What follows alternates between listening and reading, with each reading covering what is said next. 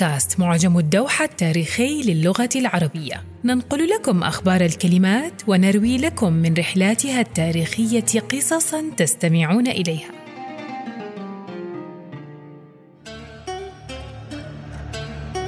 أسلوب من الجذر الثلاثي سلبة. سنحكي لكم حكاية الكلمة بأسلوب نرجو أن ينال إعجابكم.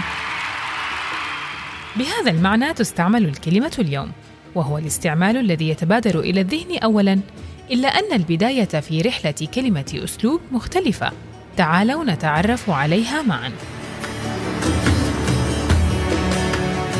نبدأ في العام 42 قبل الهجرة، حين استعملت كلمة أسلوب لتعني نوعاً من الشجر ينبت متناسقاً ويطول، وهو من أجود ما تفتل منه الحبال.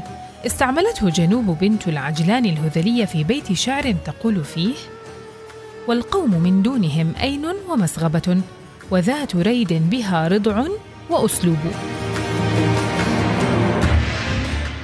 وفي نحو العام 7 الهجري استعملت أسلوب بمعنى مختلف، فالأسلوب في الأنف الشموخ، فلا يلتفت صاحبه يمنة ولا يسرة.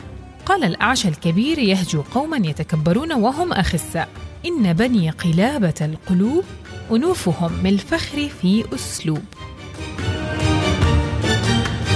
وفي نحو العام 10 للهجرة تطورت الكلمة تطوراً لافتاً، وبدأت تستعمل بمعنى الطريقة والمذهب. وإليكم الشاهد التاريخي لهذا الاستعمال. قال ساعدة بن جؤية الهذلي يصف أرضاً بها نبت، منه القصار والطوال على طريقة واحدة. أراك وأثل قد تحنت فروعه، قصار وأسلوب طوال محدد. وبهذا المعنى أيضاً استعملها بشر بن مروان بن الحكم وجمعها على أساليب، حين قال نحو سنة 75 للهجرة: إن جريراً سلك أساليب من الشعر لم يسلكها الفرزدق.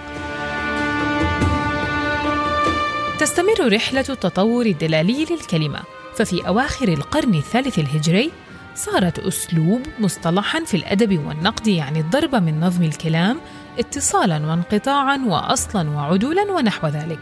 فهذا ابن قتيبة عبد الله بن مسلم يقول في نحو العام 276 للهجرة، مبيناً ما يستحب للشاعر: وأستحب له أن لا يسلك فيما يقول الأساليب التي لا تصح في الوزن ولا تحلو في الأسماع. من نوع من أنواع الشجر، إلى الشموخ، إلى الطريقة والمذهب، إلى الضرب من نظم الكلام في الأدب والنقد. روينا لكم قصة كلمة أسلوب.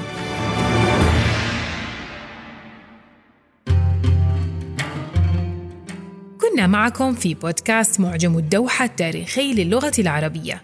لمزيد من المعلومات وللبحث في معاني الكلمات وتطوراتها التاريخية، زوروا البوابة الإلكترونية للمعجم www.DohaDictionary.org.